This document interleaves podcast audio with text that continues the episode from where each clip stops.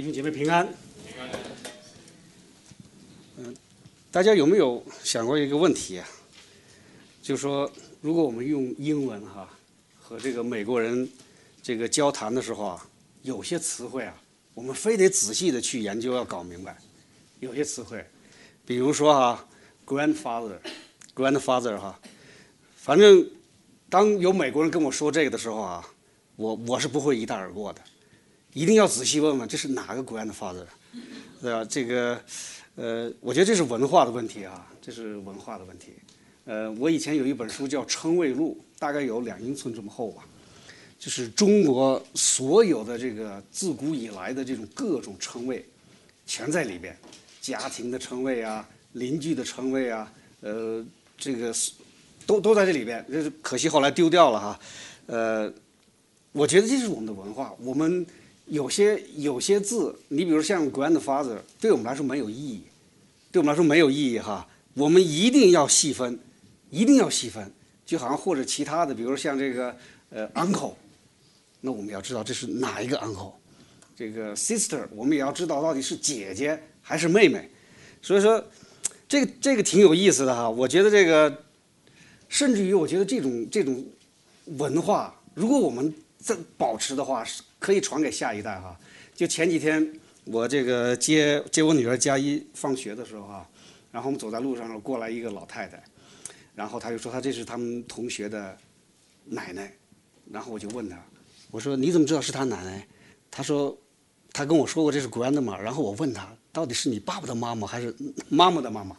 所以说这个整个这个就是我们这个孩子如果在华人家庭长大，尽管是在生在美国。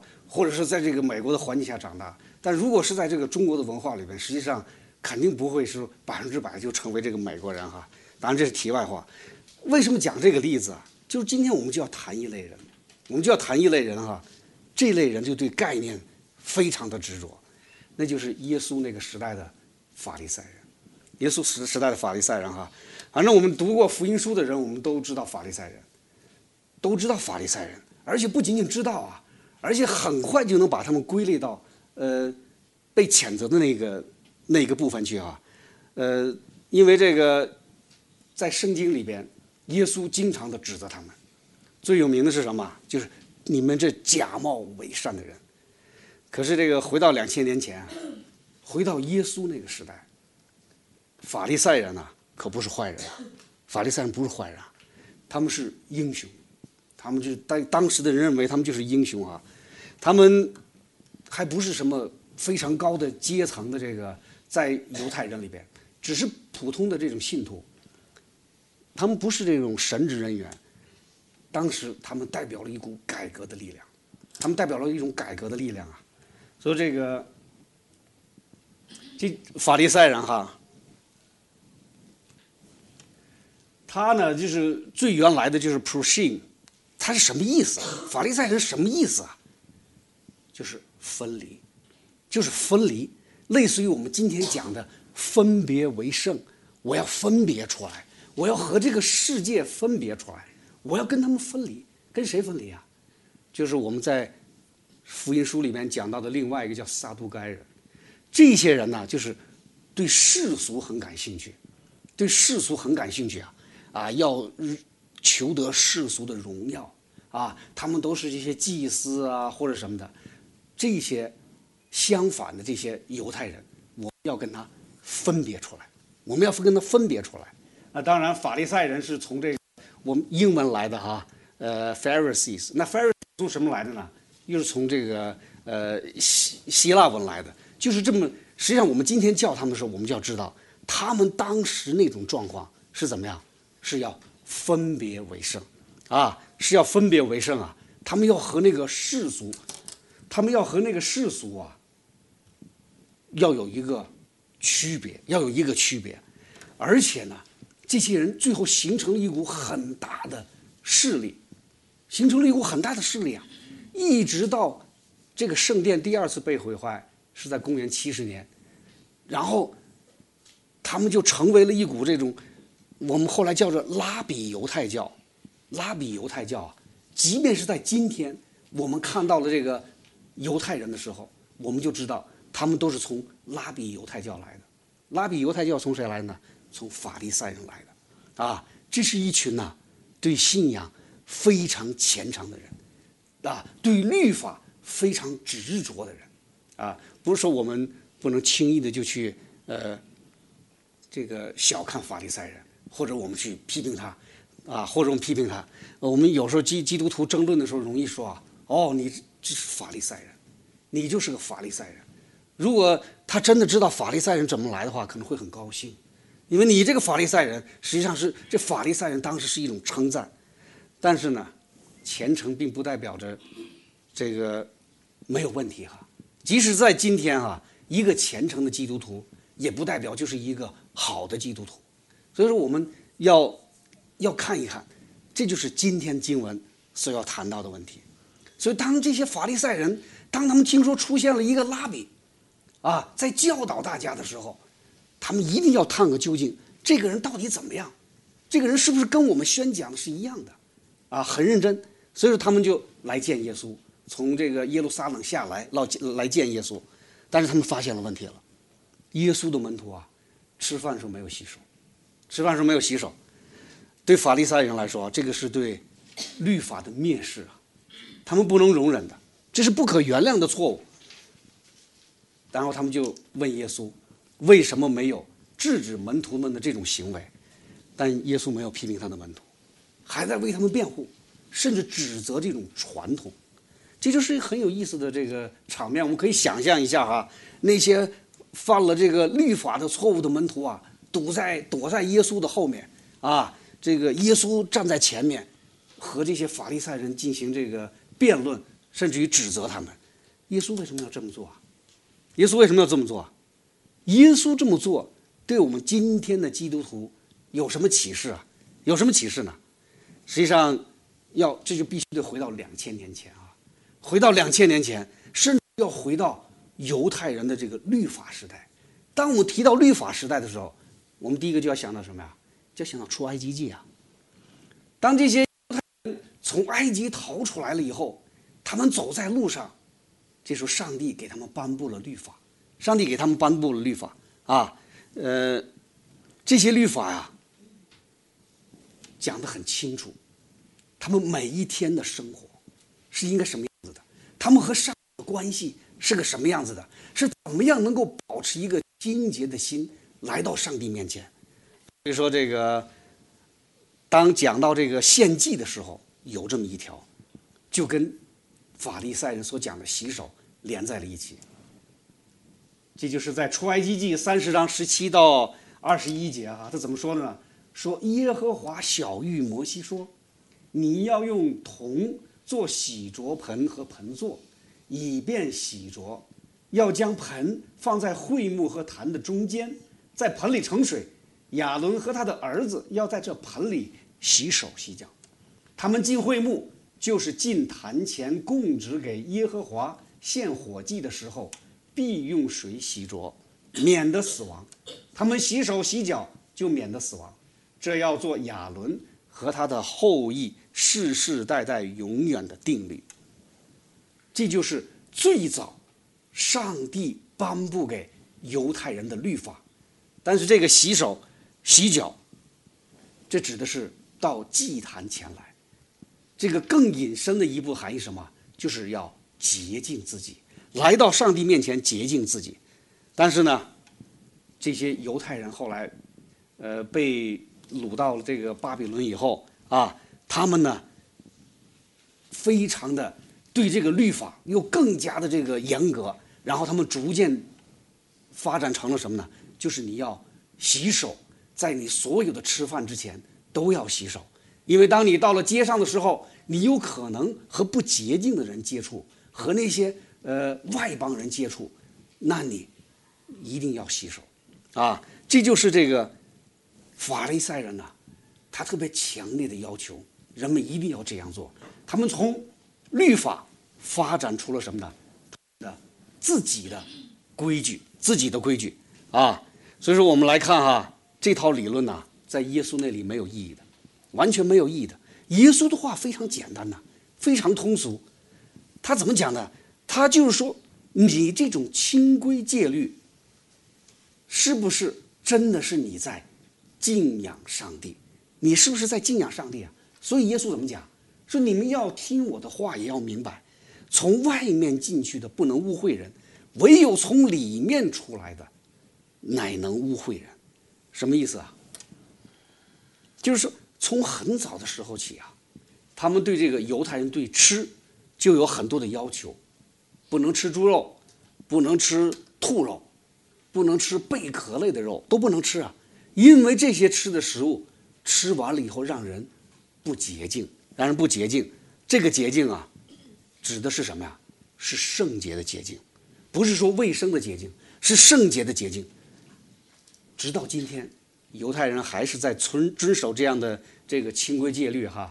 所以说，我们要到这个超市的时候，我们就会看到啊，有时候会有这个 kosher， 这就是一种标志啊，就是一种标志，就是什么呢？这是给犹太人吃的，而且呢，这个是完全按照犹太人的清规戒律做出来的食品。那所以说，你到这个看到它这个 hot dogs， 它上面也有 kosher 这个标志，犹太人只买这个东西，如果没有这个标志，他不会去买。所以说，好多的这个这个商这个超市里边都要专门辟出这个呃这个这个这个柜台来，是为犹太人提供这个食物啊。实际上，我们来看啊，我们来看看，当耶稣指责法利赛人的时候，一个是法律上的问题，他们变成了人的遗传；一个是什么呀？一个是对罪的重新的理解，对罪的重新的理解。法利赛人指责耶稣的门徒啊，在他们的心目中，这些行为违反了犹太人的信仰规则，这样的行为就是罪。也就是说啊，对于罪，耶稣和当时的这些犹太人，他们有着不同的理解。耶稣不太有跟他们是有不同的理解的，或者更可以说，耶稣来到这个世界，他代表着律法时代的结束了，他代表结束了，他要重新告诉人们什么是罪，什么是罪，为什么人会有罪，怎么样才能去掉罪，让我们变得洁净啊！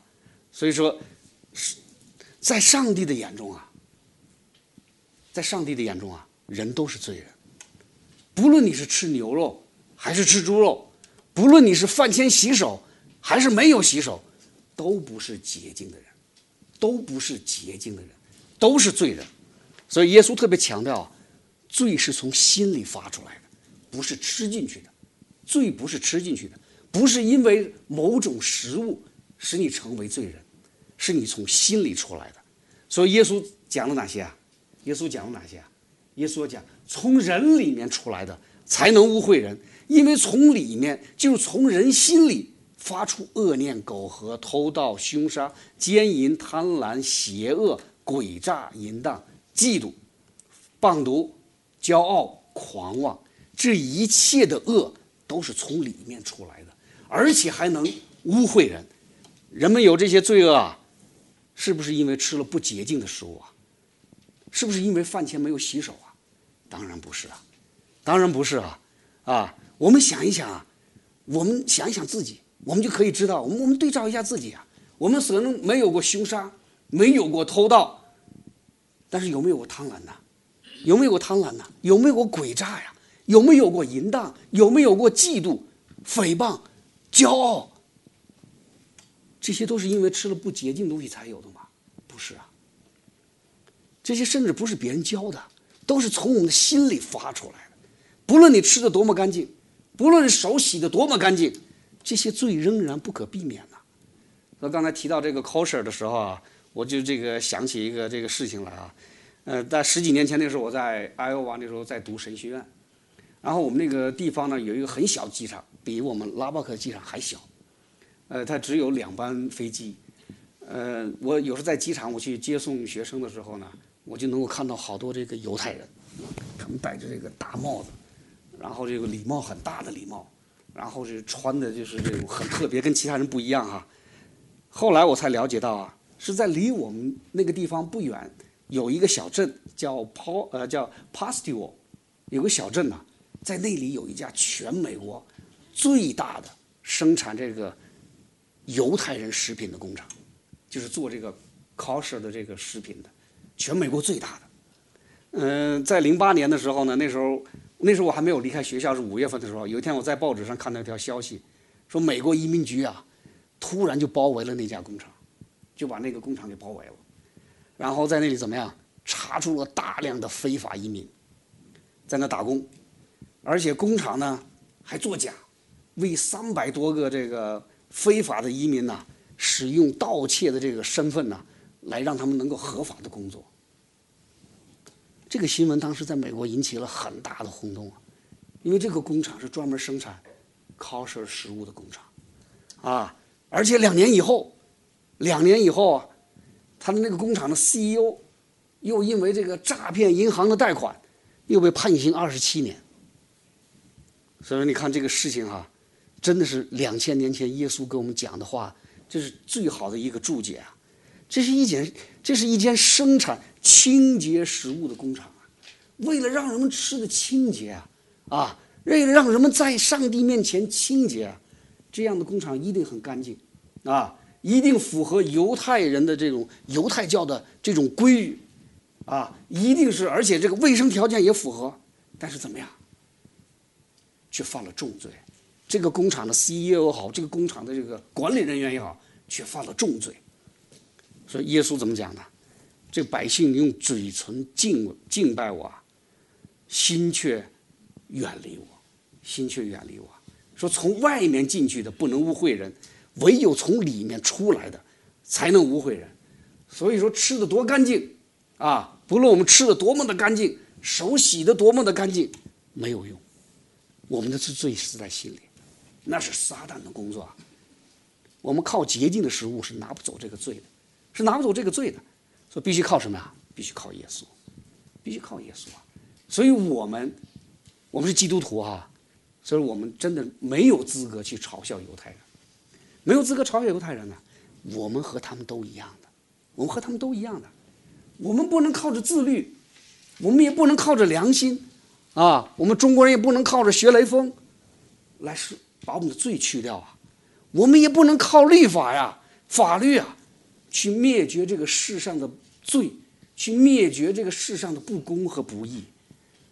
哪个国家都有法律啊，哪个国家都有法律啊，但哪一个国家能不能因为法律而杜绝犯罪啊？啊，更没有哪一条法律可以杜绝像耶稣所今天所讲的那些犯罪：贪婪、邪恶、诡诈、淫荡、嫉妒、诽诽谤、骄傲、狂妄。这些东西法律也制止不了，所以不论我们怎么做，在上帝面前都是罪人。罗马书怎么讲呢？没有义人，连一个义人也没有，因为罪是从心里出来的，从亚当夏娃开始啊，就一代一代留在了我们身上。面对这样的罪啊，我们真的只能靠耶稣，而且呢，怎么样？要靠他的血来洗净我们，在上帝面前成为清洁的人。只能靠耶稣的宝血成为清洁的人，这是耶稣在今天这段经文里边告诉我们的第一个问题，就他对罪的诠释和犹太人已经不一样了，他对清洁的诠释和犹太人也不一样了。还有一个怎么样？我们来了解人的遗传，在这里耶稣也在讨论人的遗传。在这天今天这今今天这段经文里，他怎么讲的？说你们将人的吩咐当作道理教导人，所以拜我也是枉然。你们是离弃神的诫命，拘守人的遗传。又说你们诚然废弃神的诫命，要守自己的遗传。对耶稣来说啊，人的遗传在这里是一个大的问题，是一个大的问题。但这个大问题啊，这个大问题不在于人的遗传是对还是错，而在于人的遗传的地位，人的遗传的地位啊。那什么是遗传呢、啊？什么是遗传？人的遗传。如果当时我们看犹太人的时候，他们的遗传是很有意思的。那是我们摩西五经，这就是上帝颁给犹太人的法律。摩西五经叫托拉，满上帝颁给犹太人的这个呃律法，他们每天都要按照律法去执行。但是时间越来越长的时候，慢慢慢慢的，他们不太理解这里边的话语了，他们不太理解这里话语了。这时候就出来了一些老师，去教导他们，去教导他们啊。这些老师教导的东西，从公元前二百年到公元后二百年，大概四百年的时间，后来成为了一本书哈、啊，叫什么呀？米士拿，米士拿。但是呢，最早是口传的，也就是说啊，这些老师、这些老师、这些拉比去教犹太人什么是摩西五经，摩西五经讲的是什么，然后怎么要去解释摩西五经去到底是什么东是是什么意义，这就变成了口传的托拉，口传的。然后呢，又过了几百年，这些口传的这个这个托拉，人们也不明白了，又出来了人一些人去对这个口传的托拉去讲解、去解释，又变成了后来形成了一本书叫呃塔姆塔木德哈。这就大家看了吗？真正的经文、真正上帝的律法只有摩西五经，但是呢，后边的全是解释，全是发挥。那这样的话，耶稣讲的就是说，这些人后来把口传的这些呃解释，把它当成了上帝的律法一样对待了，啊，当成放上帝的律法一样接对待了。显然说，饭前洗手不是出自摩西五经，是出自人们的解释和发挥啊，是出自人们的解释和发挥。该不该讲解啊？应该讲解啊，应该讲解，讲解没有问题，讲解没有问题啊。但如果这个讲解也成了律法和上帝的律法同等地位的时候，这就把人的话语当成了上帝的话语，这就是耶稣要指出来的。耶稣并没有想打破神的律法，耶稣没有，耶稣也没有想废掉神的律法。所以耶稣在马太福音怎么讲呢？说莫想我来要废掉律法和先知，我来不是要废掉，乃是要成全。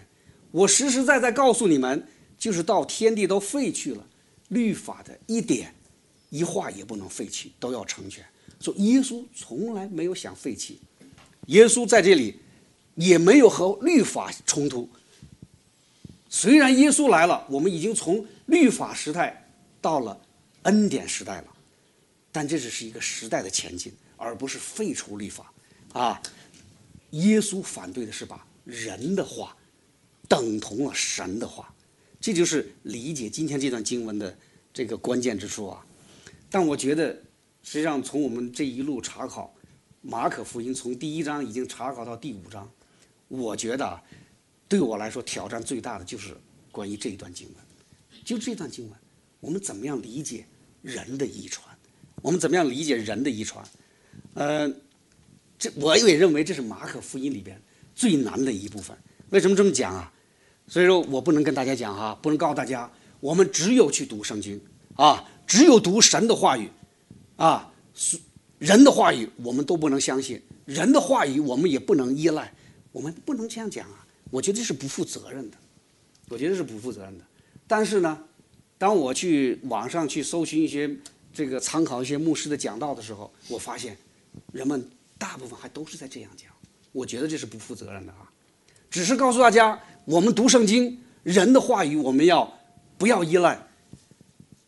当然，大家可能不是想把这个复这个事情搞复杂，但真实的情况不一样啊。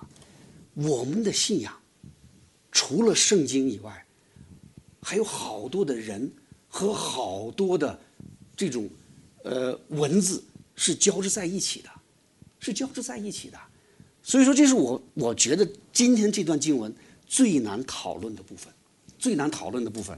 你比如说，我给大家看看这个哈，这个大家知道是什么吗？对，《使徒信经》啊，这个《使徒信经》，你看，我信上帝全能的父，创造天地的主，然后我信耶稣基督，这是上面是关于圣父、圣子，最后我信圣灵，一圣基督教会，圣徒相通，罪得赦免。这个不是从圣圣经里来的，这个不是从圣经里来的，但是这个又是什么呢？又是对圣经里边的我们的信仰一种非常好的总结。那当然，这里面有因为这个信仰，因为我们这个呃基督教的这个好多的宗派不一样啊。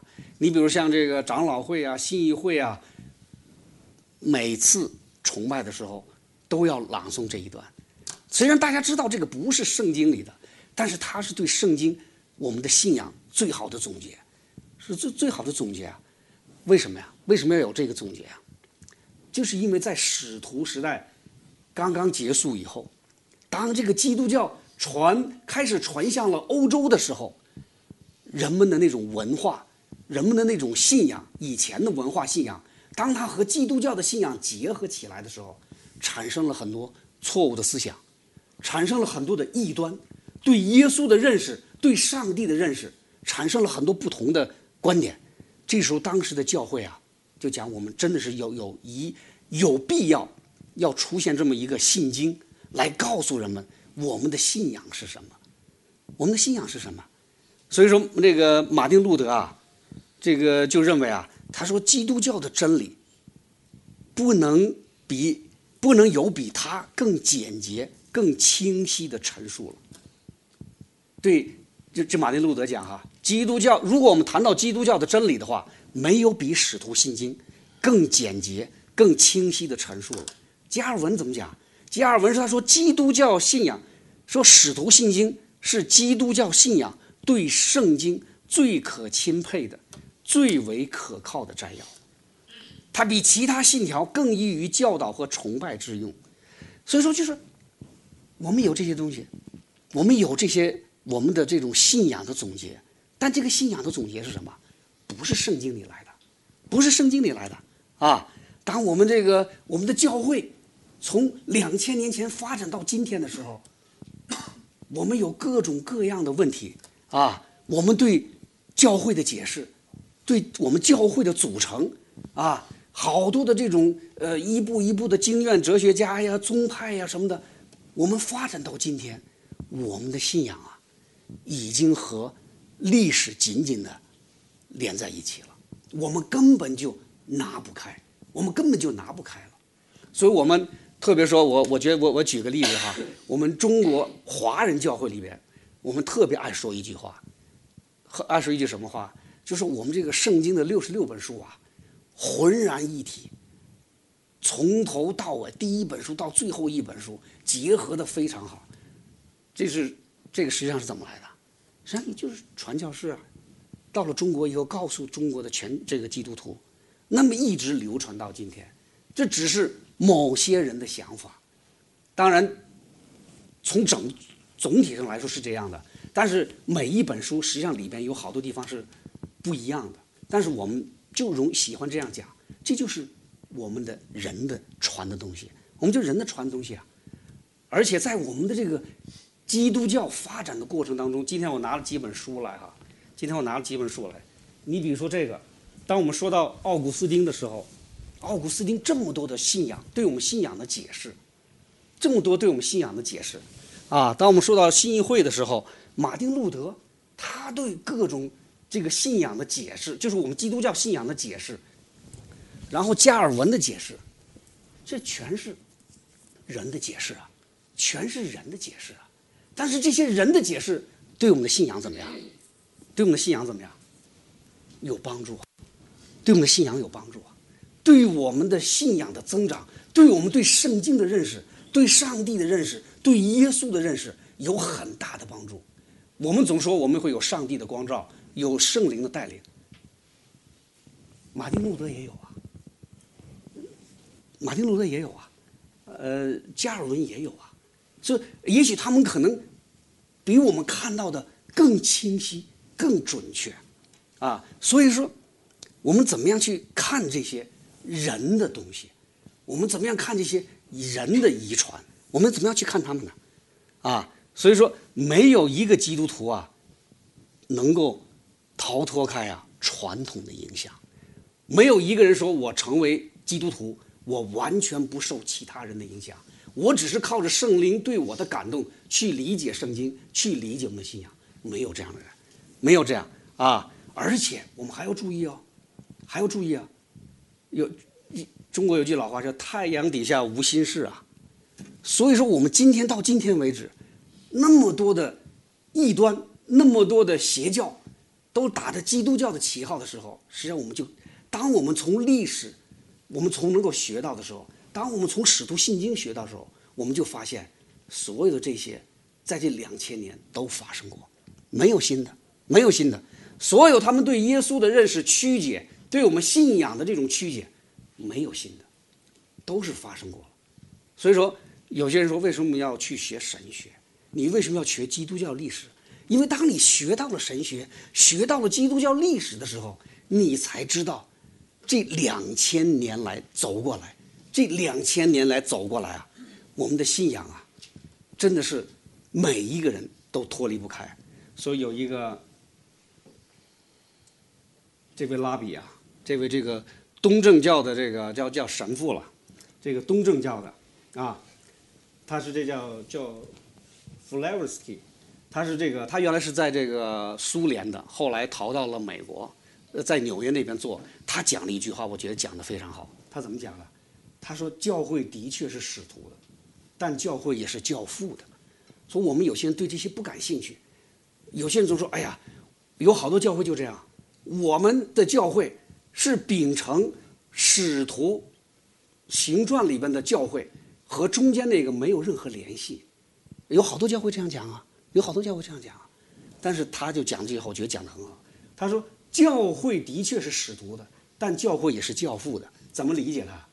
他说：“一个人如果不知道教父怎样用生命捍卫福音真理的历史，没有经历过教父在传扬福音过程中的血与火的征战，他就无法真正明白教会与福音的真谛。”我觉得讲得非常好。我觉得讲的真的是非常好啊，所以今天我们的这个信仰一路传承下来啊，我们不能说啊，那仅仅是因为圣灵对我们每一个人的这种个人的引导，我们不能这样讲。我们要看到教会作为一个整体是如何捍卫我们的信仰啊，如何用那些有特别的恩高的那些教父，用他们对圣经的理解，对上帝的理解，他们一代一代的传给了基督徒。所以说这个，如果说我们这个仅凭圣经啊或圣灵赐予我们每个人的理解，如果我们离开教会，我如果我们和这个教会的两千年相分开的话，我们真的不能保证我们自己对圣经的信仰、对圣经的理解、对信仰的理解是正确的。这就是就是说人的遗传，我们要确实知道。但是耶稣今天讲的是。耶稣今天讲的是什么呀？你的遗传不能超过上帝，不能和上帝一样，是不是是不允许这样的？呃，当然我不是在批评啊，我只是在提出提出一个现象哈、啊，就有一个华人教会，当他们印印印刷圣经的时候，他们要把这个他们的这个最尊敬的牧师的对圣经的讲解和圣经印在了一起，让人们去理解。让人们去学习圣经的时候，先要去学这个这位牧师对圣经的理解，他和圣经把圣经和这位牧师对圣经的理解等同对待，这就是我们今天要考虑的问题。当你去某一些教会，如果有那么一天你可能会去到其他的教会的时候，当你看到这种形象的时候，当你看到把圣经和牧师的注解连在一起的时候，这个就是今天耶稣要讨论的问题。我们不是说不需要注解，我每次写讲道，我都要看，我就要去读一些这个呃牧师也好，或者是解经家的也好，他们的一些著作，这对我去理解上帝是有帮助的。但是这些呢，只是人的作品，他们永远不会高过，永远不会等同上帝的话语，永永远不会等同啊。所以，即便是我们不同的宗派。啊，我们有，我们是浸信会，我们浸信会有我们也有人传东西啊。比如说，我们浸信会对圣经的理解的时候，我们就不能因而受洗，这就是我们的人的这种理解啊。